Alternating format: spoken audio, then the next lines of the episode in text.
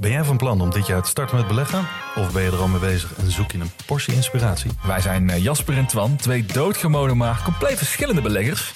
En iedere donderdag vertellen wij in onze podcast de lange termijn over onze beleggingsreis, onze lessen en met name onze fouten. En dat allemaal op een eh, vermakelijke en een langdrempelige manier. Alsof je met ons in een kroeg staat. Met een whiskietje erbij. Lekker. Dus luister eens naar onze podcast De Lange Termijn.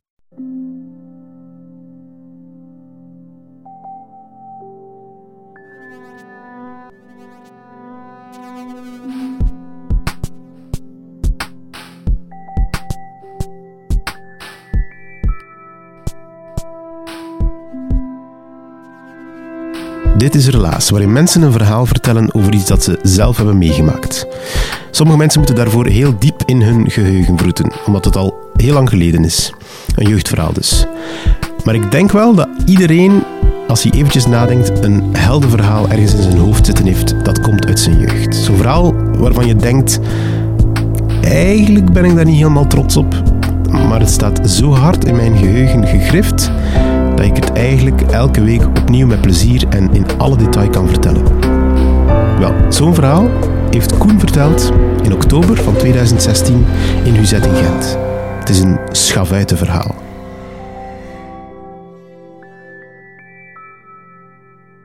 Ja, ik ben uh, Koen en ik ben van Mater. Mater ligt ergens in de Vlaamse Ardennen, vlakbij Oudenaarde, in de heuvels. Het is daar heel schoon. Uh, heel fotogeniek, je kunt daar veel wandelen. Je hebt daar bossen, uh, velden. Uh, daar is ook de brouwerij Roman, maar voor de rest, eerlijk gezegd, valt daar niets, maar dan ook niets te beleven. behalve dan, gelukkig, zijn er wel van die plaatsen die met, met enige fantasie wel een en ander kunnen betekenen. En zo was er ook in ons dorp een heel oud huis. Eigenlijk een, een huis, annex boerderij, annex oud café. Uh, het stond al sinds mensenheugenis leeg. En al wat je daarbij ziet, kan je je voorstellen, dat is perfect hoe zo'n oud huis er moet uitzien. Alle ramen in die woning die waren eruit. S'nachts zag het eruit als gapende ogen en overdag was dat heel aantrekkelijk om een keer naar binnen te kijken. Uh, het dak stond eigenlijk op instorten, de muren begonnen echt tekenen van een groot verval te vertonen. Maar dat is zo super aantrekkelijk. En de allereerste keer dat ik erin geweest ben, was samen met mijn pa. Uh, ik moet zo'n jaar of twaalf geweest zijn en hij nam mij mee naar dat huis, hè, duwde de deur open en je was onmiddellijk binnen. En dat was er natuurlijk fantastisch. Maar het was geen gewoon huis, maar het was echt een oude café. Je moet daar niet bij voorstellen dat er nog echt een toog stond met, uh, met drank en met een tapkast, dat niet. Maar je kon je dat direct wel inbeelden dat het er was. Hè. Er stond effectief nog iets van een toog. Daar lagen overal lege flesjes. Uh, in de slaapkamer stond nog een oud bed met erop een matras en, en een kussen. En daar waren allerlei vreemde vlekken op die matras en, en op dat kussen. Het was ook overladen met een berg stof. had ook een zolder. Die zolder is wel speciaal, dat is zo'n zolder die eigenlijk vroeger een hooizolder was. En dat waarom is dat speciaal? Omdat je geen echt raam hebt, maar zo'n deurgat waaraan van onder geen plint is. Uh, in de kelder uh, lag er voornamelijk oude brol, veel glas, rommel en een hele hoop flesjes. Nu ben een paar erin geweest. Natuurlijk, nadien wou ik dat wel een keer tonen aan mijn uh, dorpsgenoten. En vooral de mensen vanuit mijn wijk. Ik was zo wat de oudste van de wijk. Ik nam de jongere kinderen mee. Kom, gaan gaan kijken naar het oud huis in de jagerij. Midden in de jagerij staat er een oud huis. Het is lekker een boerderij. Het heeft ook nog een schuur, dat ik nog niet verteld. En in die schuur stonden nog oude, maar onbruikbare landbouwmachines. Dus wij daarin en dat was zo bijna een, uh, een telkens terugkerende kleine uitstap. Dat is ongeveer anderhalve kilometer van onze wijk. Dus niet zo ver om naartoe te stappen. Hadden in die tijd ook nog helemaal geen computers of laptops of dingen waarmee je uh, ergens anders kon terechtkomen via de, de, de, digitale baan. Nee, je moest, als je op avontuur wou, moest je het dorp intrekken en dan kom je wel terecht in die oude woning. We hebben er allerlei spelletjes in gespeeld. Uh, verstopperke, later ook dokterke. Alhoewel, Stel u daar geen al te straffe dingen bij voor. En we waren braaf in die tijd, in het katholieke mater. Dus in die zin was dat niet zo spectaculair. Maar het is allemaal een beetje beginnen veranderen toen ik uh, zo'n jaar of... Ik, het is moeilijk om, de, om, precies te weten wanneer het was, maar ik denk zo'n jaar of 14, 15. En toen had ik een eh, vriend van mij uitgenodigd die niet van Mater was, maar van Oudenaarde. Een, uh, geen klasgenoot, maar wel een schoolgenoot. Maar we deelden een gemeenschappelijke passie. We waren alle twee, je zal het misschien al gezien hebben, nu nog steeds, maar alle twee waren we overtuigde heavy metal fans. En vooral dan van de oer-black metal groep Venom. Dat was onze favoriete groep. En uh, we gingen bij elkaar op bezoek en dan draaiden we wat platen van Venom of van andere groepen. We praten daar veel over. Maar ja, goed, daarmee vul je geen zomerse namiddag. En toen zei ik tegen mijn vriend Kurt, ik zeg, Kurt, weet je wat, ik weet iets in mater zijn, Het is niet spannend voor de rest, maar Mater heeft één ding. Dat is een oud huis, annex boerderij, annex café. Ja, je stelde zich daar al voor dat er nog bierflesjes lagen met vol bier, maar dat was dus niet het geval natuurlijk. Nee, nee, nee, het is echt een leeg gebouw, maar gaat dat zien, dat is geweldig. We zijn er toen naartoe gestapt. Ik zei het, was maar anderhalve kilometer. We waren daar vrij snel. Uh, Kurt, mijn maat, een imposante kerel, een stuk imposanter dan ikzelf. Ik toen nog een klein ventje met krullende lange haren. En hij dus met hele lange haren en uh, allerlei vreemde. Mijn moeder vond trouwens dat hij eruit zag als een clown. Hij droeg van die broeken met veel strepen enzovoort. Het zag er ook heel indrukwekkend uit, met die priemende ogen. Dus dat was een vrij indrukwekkend figuur. In die opzicht dat hij ook maar 14 jaar was natuurlijk. Maar toch, toch. Uh, mijn moeder was er al van onder de indruk. Dat was toch al iets. Uh, dus we kwamen daartoe in dat huis. Zijn verwachtingen, denk ik, waren niet zo groot. Maar toen hij binnenkwam, waren we onmiddellijk overtuigd. Toen hij binnenkwam, zei hij, wauw, het is echt geweldig. Nu, wat stond daar nog? Niet veel meer. In de loop van de jaren was er nog meer verdwenen. Die matras, footsie. Uh, het enige wat er nog stond, het is eigenlijk iets onnozel, maar ik herinner het mij alsof dat uh, gisteren was. Er stond daar, op, de, op een plint stond er een oude, zo van die oude koekendozen, van die blikken, oude koekendozen, met een afbeelding van de huwelijksfoto van uh, koningin Fabiola en koning Boudewijn op. Dat was het enige wat er nog enigszins van waarde was. Dus wij dat huis verkennen en ook naar die kelder. Nu, die kelder had een speciale klank. Als je daarin praatte, gaf dat zo'n indruk. Nu, die kelder voor de rest was dat heel vuil. Er stelde daar geen propere, lege ruimte voor waar je een vertelavond kan organiseren. Nee, dat was, een, dat was een kelder vol met glas en vuile rommel, maar dat klonk goed. En daar oefenden wij de bekendste quote van mijn favoriete band. Ik heb er lang over nagedacht of ik het zal laten horen, maar ik ga het eens proberen. Ik ga een beetje meer afstand nemen, dat is behoorlijk ruig. Het is zoiets van... Uh, is gewoon de quote hoe dat zij op het einde van het nummer zingen. Het klinkt zo. Lay down your soul to the gods, rock and roll. Oh, black metal. Zoiets. Maar dan wel te verstaan met een iets wat hogere jonge stem. Het is... En de oude lege flesjes die daar lagen, nam mijn vriend vast en gooide die tegen de muur. Dat klinkt crapuleuzer dan het is, want die kelder lag gewoon vol glas. Dat waren gewoon oude flesjes. Goed, dat, dat, uh, als dat gepasseerd was, gingen we naar de zolder gaan chillen. Het woord zelf chillen bestond nog niet, maar enfin. Uh, gaan chillen op die zolder en we lagen daar. Maar nog niet lang daarna, ik kon direct naar buiten kijken, zag ik een oude klasgenoot van de lagere school. En die riep, door zijn ze Julien. En die Julien, dat was de, een oude boer, samen met zijn zoon. En ik voelde al meteen dat er onheil op komst was. Want eigenlijk, hoe dat je het ook draait of keert, in zo'n woning hoort je normaal gezien niet te komen. Er zat wel iets illegaals aan. Wij probeerden nog te ontsnappen en weg te lopen, maar dat lukte niet. Die man kende natuurlijk de weg veel beter naar boven dan ikzelf, dan wijzelf. Hij kwam binnen en we zagen onmiddellijk dat hij uh, heel erg boos, kwaad en zelfs furieus was. En hij begon te roepen en te schreeuwen. Hij duwde ons op de grond. Hij had ook iets bij. In mijn gedachten was het een riek, maar ik zou kunnen zeggen dat het eerder een metalen voorwerp was. En hij riep constant van, ik ga er vermoorden. Ik ga er vermoorden, er vuile stukken krapul, wat hier allemaal, gaat hier alles kapot, je hebt alles kapot gesmeten, ik ga jullie vermoorden. Het klinkt braver, maar het was echt heel angstaanjagend. Want hij meende het ook, zag dat meende. Maar het meest angstaanjagend was trouwens ook nog het feit dat hij verschrikkelijk stonk naar de alcohol. Die man was waarschijnlijk Lazarus tot en met razend van woede. De andere persoon bleek zijn zoon te zijn en die bewaakte de uitgang, zodanig dat we dus slagen en kloppen kregen en op de grond werden geduwd. Het meest angstaanjagende was ook nog mijn, mijn vriend Kurt, zei het al, indrukwekkend persoon, maar er schoot niks meer van over. Hij werd op de grond geduwd en die man, de Julien, dus, was van plan om hem naar buiten te duwen. Ik heb er net al verteld dat het zo een, eh, een, een zolder was met dus een, een gat in, hè, waar, je vroeger het hooien mee naar buiten duwde. En hij wou hem dus naar buiten duwen van het eerste verdiep.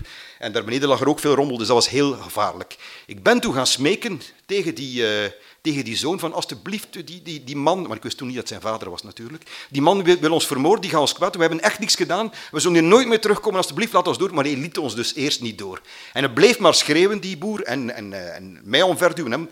Uiteindelijk, maar op zeker moment, hoe dit precies gebeurd is, in mijn gedachten heeft hij op een bepaald moment gedacht van nee, dit gaat hier te ver. En is hij opzij gegaan, maar we zijn effectief kunnen ontsnappen. We zijn naar beneden gelopen. Weggelopen over al die rommel die ook buiten lag, tot midden van de jagerij, de straat waar die woning stond. En dan zuchtend gezegd van, wat hebben we daar meegemaakt? Dat is, dat is niet te doen. Wat, hebben we daar meegemaakt? Dat gaan we nooit meer... Maar we mogen dat ook aan niemand vertellen, want niemand zal het begrijpen. Vertel het niet aan mijn ouders, want ze gaan er niet, ze gaan er niet verstaan wat er gebeurd is. En al zeker niet tegen uw ouders, want ze gaan denken van, je komt dan een keer op bezoek bij een jongen in Mater, hij komt buiten als een, eh, als een geslagen hond, bijna letterlijk. Oké, we dachten van we zijn er dus vanaf. Oef. Maar dan voelt mijn vriend Kurt in zijn achterzak en hij merkt, shit maat, eh, mijn portefeuille, ik, mijn portefeuille, die, die, die boer moet dat gepikt hebben. Die maar ik zei, die boer, waarom zou die boer uw portefeuille pikken? Hij heeft gewoon, je was, was kwaad. Heeft, nee, nee, maar het is effectief kats in mijn achterzak zitten. Ik zeg, zit daar iets waardevols in of zoiets? Nee, nee, juist mijn identiteitskaart, mijn paspoort. Ja, terugkeren was natuurlijk geen optie, dat kunt je wel inbeelden. Dus dachten we van, ja, wat zou hij met die identiteitskaart kunnen doen? Naar de politie mee toestappen? Ik dacht van, ja, politie, wat zou de politie... Maar we hebben eigenlijk niks misdaan. We zijn gewoon binnen geweest. We hebben eigenlijk niks gedaan, dus de politie kan daar niks gaan doen. Dus laat ons zwijgen en vraag je gewoon een nieuwe identiteitskaart aan. Zeg dat je ze verloren bent en er zal waarschijnlijk niks gebeuren. Zo gezegd, zo gedaan. We hadden ook gezworen van niks te vertellen. Nu, dat hebben we niet lang gehouden. Bij mij thuis heb ik niks verteld, maar op school tegen al onze vrienden vertelden we natuurlijk een woest verhaal hoe dat we door een uh, razende, zatte boer uh, verschrikkelijk veel slagen hebben gekregen, echt doodsangst hebben uitgestaan. Maar het is nog niet gedaan. Een, een paar weken nadien, ik was samen thuis met mijn ma. Uh, het moet de zomervakantie geweest zijn, ik herinner me nog een warme dag en er wordt gebeld. Ik zei, ik doe open, mijn ma gaat mee. En wie staat er aan die deur? Julien. Hij zag er iets kalmer uit, maar toch heel vastberaden. Hij duwt de deur open en hij komt naar binnen. Erzie, uw zoon de schone jongen. Je ingebroken, ingebroken bij mij thuis. En ik zo ingebroken? Nee, nee, maar dat is niet waar. En hij begint dan aan de schuifdeur die de living en de keuken verbond te trekken en te sleuren. Wat zou er van pijzen? Moest ik in een keer alles komen afbreken dat hij gedaan heeft. Mijn moeder begon in paniek te slaan. Ik klei onmiddellijk uit. Nee, mama, dat is dat huis, dat is geen huis. Dat is zijn huis niet, dat is die lege boerderij die er staat. Waar ik samen nog met pa ben geweest. Maar mijn ma, natuurlijk helemaal gechoqueerd door het, door het vrij brutale karakter van die man, die zei van, ja, uw zoon heeft ingebroken bij mij thuis, dat ze zich niet meer helder kon denken en dus dacht van, hij heeft effectief samen met zijn maat Kurt, want ze zat al vrij snel door, in een huis binnen geweest en dan een boel kort en klein gesmeten.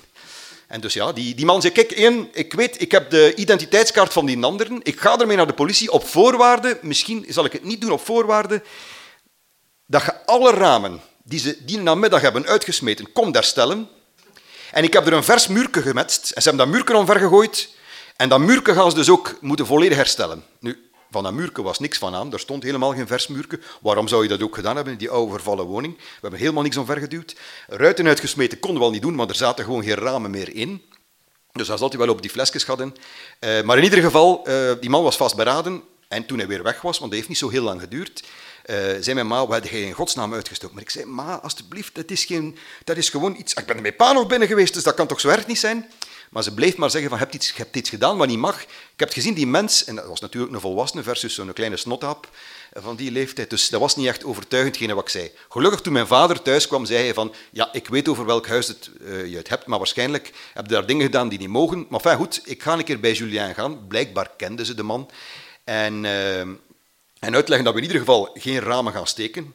Want mijn vader wist maar al te goed ook dat daar dus al lang geen ramen meer in zaten en dat muurke geloofde hij ook al niet.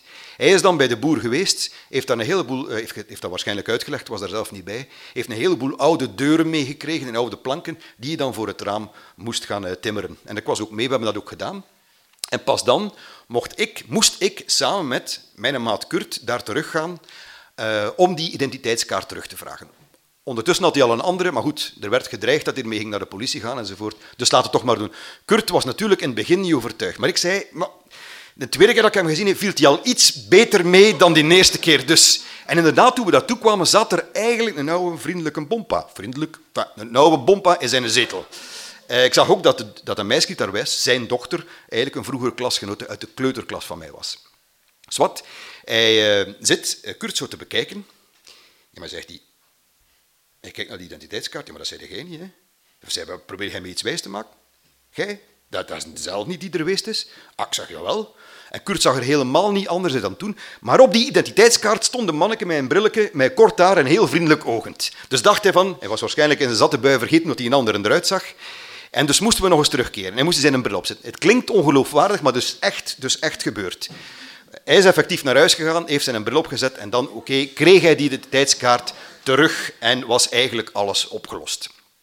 We hebben daar nooit zoveel meer van gehoord, maar later heb ik eigenlijk ontdekt wat er aan de hand is. Waarom was die man nu zo razend? We hadden, oké, misschien wat je lawaai gemaakt in die kelder, maar moet je daarom zo kwaad zijn? Oké, de alcohol enzovoort, maar het had natuurlijk te maken met, met de geschiedenis achter dat huis. Hè. Dat was een leegstaand huis dat al een aantal decennia leeg stond en dat blijkbaar een, eh, een erfeniskwestie was. Hij samen met nog een andere boer had uh, die erfenis gekregen van, ik denk een onkel, of in ieder geval familie, maar ze kwamen niet overeen. En daardoor bleef het huis leeg staan. En het huis verloederde en verval en verviel echt, uh, zoals het normaal gebeurt. En vandaar ook dat hij waarschijnlijk de kans had geroken van, ik ga je een keer van mijn neus maken en al hetgene wat er vroeger gebeurd is laten herstellen. En eigenlijk de frustratie en de woede die ik heb, omwille van het feit dat we die erfenis niet kunnen waarmaken, uh, uiteindelijk oplossen.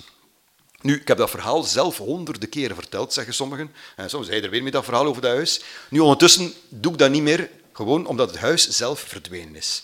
Het staat er niet meer, ondertussen staat er een statige villa. Uh, dus is eigenlijk een stukje geschiedenis verdwenen, is mijn dorp er alleen een stukje rustiger op geworden.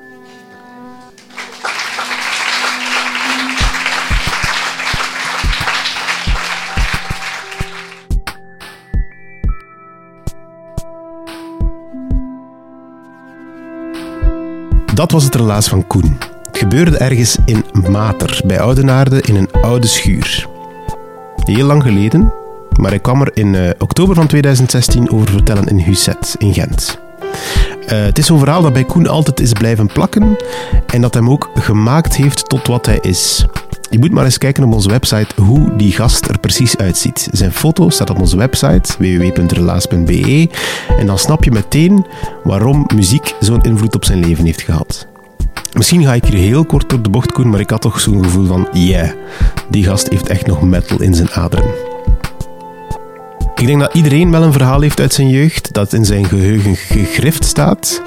Uh, niet iedereen kan dat mooi vertellen, maar dat is niet zo erg. Um, als jij iemand kent die wel mooi zou kunnen vertellen, of als je denkt van ik heb een verhaal dat zo bijzonder is, ik wil wel, wel wat hulp om dat te kunnen vertellen voor Relaas, dan kan je je kandidaat stellen altijd om een verhaal te vertellen. Dat kan via www.relaas.be en daar gewoon een berichtje achterlaten, of gewoon via Facebook. Hey, ik ben XXX en ik zou heel graag een verhaal vertellen daarover dan nemen wij met jou contact op.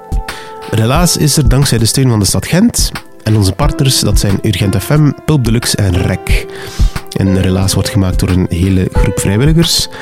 Dieter van Huffel, Timo van de Voorde, Sarah Latré, Philip Cox, Evert Saver, Charlotte Huigen, Marilyn Michels, Anna van den Abelen, Kenny Vermeuren, Sarah de Moor, Anneleen Schelstraten, Ruby Bernabé Ploe en ikzelf ben Pieter Blomme. En jullie helpen mee om Relaas groot te maken, dus deel ons like ons, share onze verhalen. Als je een tof verhaal ergens gezien of gehoord hebt van Relaas, deel dat eventjes op je wall of ergens via Instagram.